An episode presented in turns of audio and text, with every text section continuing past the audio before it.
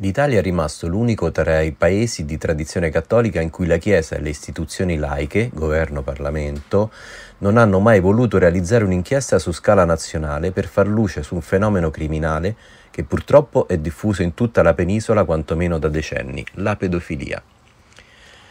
In tanti sicuramente avrete visto il film Spotlight, premio Oscar nel 2016, che ricostruisce la lunga inchiesta dei giornalisti del Boston Globe su centinaia di casi di pedofilia insabbiati dall'arcivescovo Bernard Law.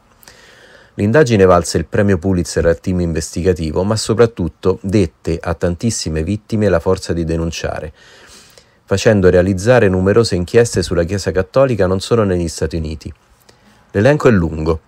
Il 27 febbraio 2004 una ricerca indipendente commissionata dalla Conferenza Episcopale Americana scoprì che tra il 1950 e il 2002 negli Stati Uniti erano stati oltre 4.000 i preti pedofili. Gli studiosi hanno contato 10.667 vittime, ma si stima che furono un numero compreso tra 40 e 60.000. Cinque anni dopo scandali analoghi esplosero anche in Europa. In Irlanda il rapporto Ryan raccolse le testimonianze di circa 2.500 vittime, ma ne stimò almeno 30.000 e fu accertato che i responsabili dei crimini furono circa 800 tra sacerdoti e suore. La violenza e gli abusi sono endemici nella Chiesa d'Irlanda. Con queste parole il giudice Sean Ryan chiuse l'inchiesta che prende il suo nome. A febbraio 2010 scoppiò il caso Germania. Per farsi un'idea senza dare cifre, ecco cosa disse il vescovo di Treviri Stefan Ackermann, incaricato dalla conferenza episcopale di indagare sulle diocesi di Monaco, Esse, Magonza e Radisbona. C'è stato un insabbiamento sistematico da parte delle gerarchie. Non c'è mai stata una reale volontà di far luce e i colpevoli sono stati semplicemente trasferiti. Non finisce qui.